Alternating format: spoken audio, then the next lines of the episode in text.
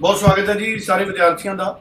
ਜਸਮੀਤ ਭਾਟੀਆ ਜੀ ਮੇਰੇ ਨਾਲ ਮੌਜੂਦ ਨੇ ਔਰ ਲੈਂਡਮਾਰਕ ਇਮੀਗ੍ਰੇਸ਼ਨ ਨੂੰ ਜਸਮੀਤ ਜੀ ਰਿਪਰੈਜ਼ੈਂਟ ਕਰਦੇ ਨੇ, ਸਾਨੂੰ ਸਾਰਿਆਂ ਨੂੰ ਪਤਾ ਹੈ।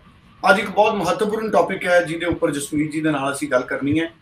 ਕੈਨੇਡਾ ਦੇ ਵਿੱਚੋਂ ਇਸ ਤਰ੍ਹਾਂ ਦੀਆਂ ਰਿਪੋਰਟਸ ਨੇ ਕਿ ਸਾਡੇ ਬਹੁਤ ਸਾਰੇ ਸਟੂਡੈਂਟਸ ਜਿਨ੍ਹਾਂ ਨੇ ਪੁਰਾਣੇ ਸਮੇਂ 'ਚ ਆਪਣੇ ਕਾਲਜ ਤਬਦੀਲ ਕੀਤੇ, ਜਿਨ੍ਹਾਂ ਨੇ ਇੰਡੀਆ 'ਚੋਂ ਇੱਕ ਕਾਲਜ 'ਚ ਐਡਮਿਸ਼ਨ ਲਈ ਤੇ ਕੈਨੇਡਾ ਜਾ ਕੇ ਉਹਨਾਂ ਨੇ ਤੁਰੰਤ ਆਪਣੇ ਕਾਲਜ ਚੇਂਜ ਕੀਤੇ ਜਾਂ ਕੁਝ ਮਹੀਨਿਆਂ ਬਾਅਦ ਆਪਣੇ ਕਾਲਜ ਚੇਂਜ ਕੀਤੇ।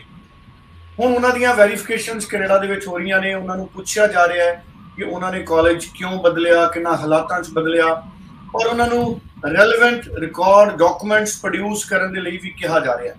ਸੋ ਸਾਡੇ ਇੰਡੀਅਨ ਸਟੂਡੈਂਟਸ ਉੱਥੇ ਕਾਫੀ ਜ਼ਿਆਦਾ ਚਿੰਤਿਤ ਨੇ ਕਿਉਂਕਿ ਮੈਨੂੰ ਲੱਗਦਾ ਹੈ ਮੋਰ ਦੈਨ ਮਤਲਬ ਹੰਡਰਡਸ ਆਫ ਸਟੂਡੈਂਟਸ ਨੇ ਸਾਡੇ ਜਿਨ੍ਹਾਂ ਨੇ ਆਪਣੇ ਇਸ ਤਰੀਕੇ ਦੇ ਕਾਲਜਸ ਬਦਲੇ ਸੀ। ਸੋ ਹੁਣ ਜਸਮੀਤ ਜੀ ਤੋਂ ਅੱਜ ਇੱਕ ਤਾਂ ਇਹ ਪੂਰੀ ਰਿਪੋਰਟ ਹੈ ਜਿਹੜੀ, ਇਹ ਇਹਦੇ ਤੇ ਜਾਣਕਾਰੀ ਲਵਾਂਗੇ ਕਿ ਕਿੰਨਾ ਕੁ ਇਹਦੇ ਵਿੱਚ ਫੈਕਟ ਹੈ। ਔਰ ਦੂਸਰਾ ਕਿ ਫਿਊਚਰ ਦੇ ਵਿੱਚ ਹੁਣ ਕਾਲਜ ਬਦਲਣਾ ਬਹੁਤ ਮੁਸ਼ਕਲ ਹੋਏਗਾ। ਸਾਡੇ ਸਟੂਡੈਂਟ ਜਿਨ੍ਹਾਂ ਨੇ ਮਈ ਇਨਟੇਕ ਜਾਣਾ ਹੈ ਸਪਟੈਂਬਰ ਇਨਟੇਕ ਜਾਣਾ ਹੈ ਜਾਂ ਜਨਵਰੀ ਵਾਲੇ ਜਿਹੜੇ ਜਾ ਰਹੇ ਨੇ, ਕਿ ਉਹ ਇਹ ਗਲਤੀਆਂ ਨਾ ਕਰਨ? ਕਾਲਜ ਬਦਲਣਾ ਕਿੰਨਾ ਹਾਲਾਤਾਂ ਦੇ ਵਿੱਚ ਪਰਮਿਸਿਬਲ ਹੋਏਗਾ? ਔਰ ਕਦੋਂ ਤੁਸੀਂ ਕਾਲਜ ਨਹੀਂ ਬਦਲਣਾ, ਇਹ ਸਾਰੇ ਵਿਸ਼ੇ ਅੱਜ ਟੱਚ ਕਰਾਂਗੇ। ਜਸਮੀਤ ਜੀ ਬਹੁਤ ਬਹੁਤ ਸਵਾਗਤ ਹੈ ਜੀ ਤੁਹਾਡਾ। ਸਤਿ ਸ਼੍ਰੀ ਅਕਾਲ ਅੱਲਾ ਜੀ ਸਤਿ ਸ਼੍ਰੀ ਅਕਾਲ ਜਸਮੀਤ। ਜਸਮੀਤ ਜੀ ਪਹਿਲਾਂ ਤਾਂ ਇਹ ਦੱਸੋ ਜਿਹੜੇ ਨੋਟੀਫਿਕੇਸ਼ਨ ਆਏ ਨੇ ਕਹਿੰਦੇ ਸਟੂਡੈਂਟਸ ਨੂੰ ਕਿ ਉਹਨਾਂ ਨੇ ਕਾਲਜ ਬਦਲ ਲਏ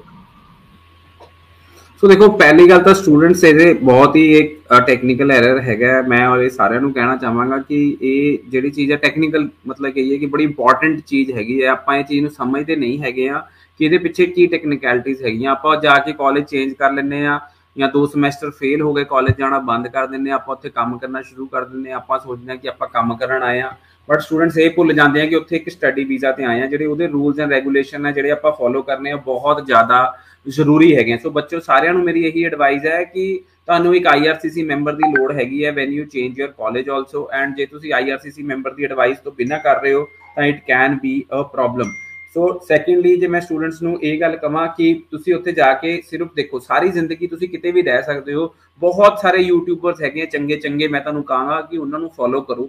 ਜਿਹੜੇ ਕੋਈ ਥੰਡਰ ਬੇ ਪੜਨ ਗਿਆ, ਕੋਈ ਨਾਰਥ ਬੇ ਪੜਨ ਗਿਆ, ਬਹੁਤ ਸਾਰੇ ਬੱਚਿਆਂ ਨੂੰ ਮੈਂ ਵੀ ਮਿਲਿਆ ਜਿਹੜੇ ਪੜਨ ਗਏ ਸੀ, ਕੀ ਕਹਿੰਦੇ ਆ ਕਿ ਹੈਮਿਲਟਨ ਚ, ਔਰ ਹੈਮਿਲਟਨ ਚ ਉਹਨਾਂ ਨੇ ਘਰ ਵੀ ਖਰੀਦ ਲਿਆ। ਸੋ ਸਟੂਡੈਂਟਸ ਹੁਣ ਮੈਂ ਤੁਹਾਨੂੰ ਕਹਿਣਾ ਚਾਹਾਂਗਾ ਕਿ ਮੈਂ 2 ਸਾਲ, ਸਿਰਫ 2 ਸਾਲ ਜੇ ਤੁਸੀਂ ਪੜ੍ਹਾਈ ਕਰਨ ਜਾ ਰਹੇ ਹੋ ਤਾਂ ਤੁਸੀਂ ਉਸ ਕਾਲਜ 'ਚ ਪੜੋ 2 ਸਾਲ ਵਿੱਚ ਵੀ 16 ਮਹੀਨੇ ਹੀ ਪੜ੍ਹਾਈ ਕਰਨੀ ਹੁੰਦੀ ਹੈ।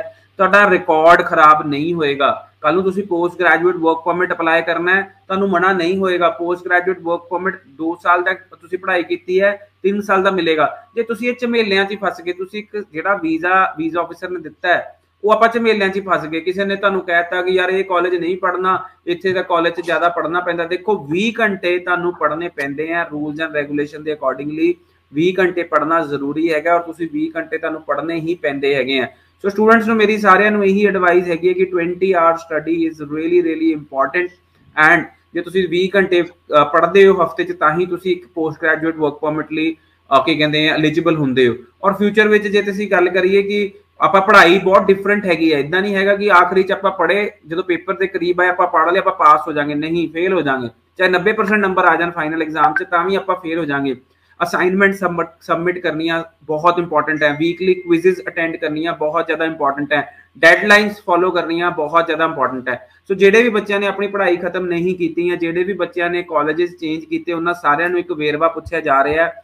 ਔਰ ਸੁਰਿੰਦਰ ਜੀ ਦੇ ਨਾਲ ਮੈਂ ਸ਼ੇਅਰ ਕਰ ਚੁੱਕਿਆ ਕਿ ਕੀ ਕਹਿੰਦੇ ਆ, ਕੀ ਵੇਰਵਾ ਕੀ ਕਹਿੰਦੇ ਉਹਦੇ ਵਿੱਚ ਆ ਰਿਹਾ ਹੈ। ਤਾਂ ਸਟੂਡੈਂਟਸ ਤੁਸੀਂ, ਮੈਂ ਪੜ੍ਹ ਕੇ ਵੀ ਦੱਸ ਸਕਦਾ ਕਿ ਕਿੱਦਾਂ ਦੇ ਉਹਦੇ ਵਿੱਚ ਸਵਾਲ ਪੁੱਛੇ ਗਏ ਨੇ। ਉਹ ਪੁੱਛਿਆ ਗਿਆ ਕਿ ਜੇ ਤੁਸੀਂ ਕਾਲਜ ਚੇਂਜ ਕੀਤਾ ਤਾਂ ਉਹ ਕਾਲਜ ਦਾ ਡੀਐਲਆਈ ਤੁਸੀਂ ਚੇਂਜ ਕੀਤਾ। ਜੇ ਉਹ ਕਾਲਜ ਚੇਂਜ ਕੀਤਾ ਤਾਂ ਮਾਨਤਾ ਪ੍ਰਾਪਤ ਸੀ। ਤੁਸੀਂ ਕਾਲਜ ਕਿਉਂ ਚੇਂਜ ਕੀਤਾ? ਉਹਦੀ ਐਕਸਪਲੇਨੇਸ਼ਨ ਦਿਓ। ਔਰ ਜੇ ਤੁਸੀਂ ਕਾਲਜ 'ਚ ਪੜ੍ਹਾਈ ਕੀਤੀ ਹੈ ਸਪੋਜ਼ ਤੁਸੀਂ ਕਾਲਜ ਨਹੀਂ ਚੇਂਜ ਕੀਤਾ ਤਾਂ ਪ੍ਰੋਪਰ ਟ੍ਰਾਂਸਕ੍ਰਿਪਟ ਸਬਮਿਟ ਕਰੋ। ਔਰ ਜੇ ਤੁਸੀਂ ਅੱਜ ਦੀ ਡੇਟ 'ਚ ਵੀ ਪੜ੍ਹ ਰਹੇ ਹੋ ਤਾਂ ਕਿਉਂ ਪੜ੍ਹ ਰਹੇ ਹੋ? ਕਿਉਂ ਟ੍ਰਾਂਸਕ੍ਰਿਪਟਸ ਹੈ? ਕਿੰਨੀ ਵਾਰੀ ਫੇਲ ਹੋਏ? ਜੇ ਤੁਸੀਂ ਪ੍ਰੋਪਰ ਵੇਰਵਾ ਨਹੀਂ ਦਿੰਦੇ ਹੈਗੇ ਹੋ ਤਾਂ ਤੁਹਾਨੂੰ 30 ਦਿਨ ਦੇ ਅੰਦਰ ਅੰਦਰ ਇਹ ਵੇਰਵਾ ਦੇਣਾ ਜੇ ਤੁਸੀਂ ਨਹੀਂ ਦਿੰਦੇ ਹੋ ਤਾਂ ਤੁਹਾਨੂੰ ਡਿਪੋਰਟ ਵੀ ਕੀਤਾ ਜਾ ਸਕਦਾ ਹੈ। So students it is really really important ਕਿ ਆਪਾਂ ਇਹ ਚੀਜ਼ਾਂ ਨੂੰ ਫੋਲੋ ਕਰੀਏ, ਆਪਾਂ ਇਹਨਾਂ ਨੂੰ ਇਗਨੋਰ ਨਾ ਕਰੀਏ।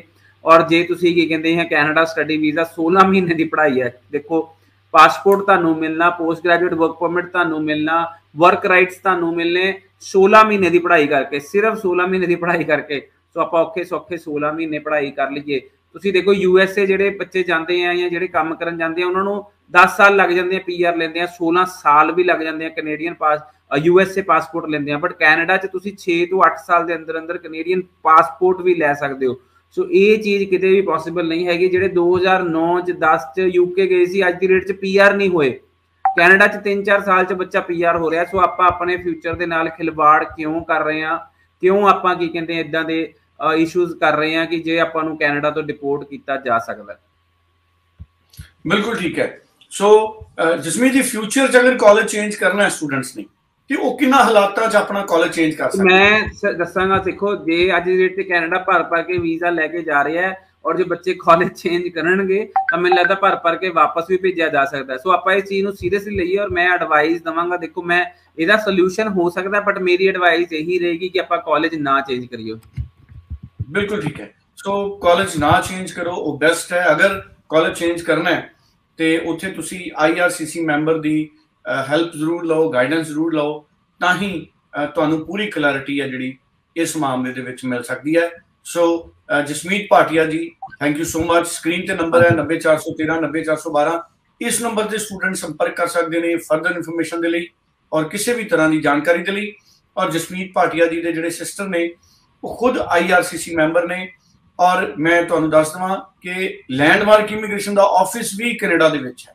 ਜਸਮੀਤ ਜੀ, ਜ਼ਰਾ ਡਿਟੇਲ ਦਿਓ, ਅਗਰ ਸਟੂਡੈਂਟ ਉੱਥੇ ਅਪਰੋਚ ਕਰਨਾ ਚਾਹੁੰਦੇ ਬਿਲਕੁਲ, ਤੁਸੀਂ ਸਾਡੇ ਨੰਬਰ ਤੇ ਕਾਲ ਕਰ ਸਕਦੇ ਹੋ ਕੈਨੇਡੀਅਨ ਨੰਬਰ ਤੇ +16479972486 ਤੁਸੀਂ ਮੇਰੇ ਨਾਲ ਗੱਲ ਕਰਨਾ ਚਾਹੁੰਦੇ ਹੋ, ਤਾਂ ਤੁਸੀਂ 90413 90412 ਤੇ ਕਾਲ ਕਰ ਸਕਦੇ ਹੋ, ਜਾਂ ਫਿਰ 90413 90412 ਤੇ WhatsApp ਕਰ ਸਕਦੇ ਹੋ। ਮੈਂ ਮੋਹਾਲੀ ਆਫਿਸ 'ਚ ਅਵੇਲੇਬਲ ਰਵਾਂਗਾ।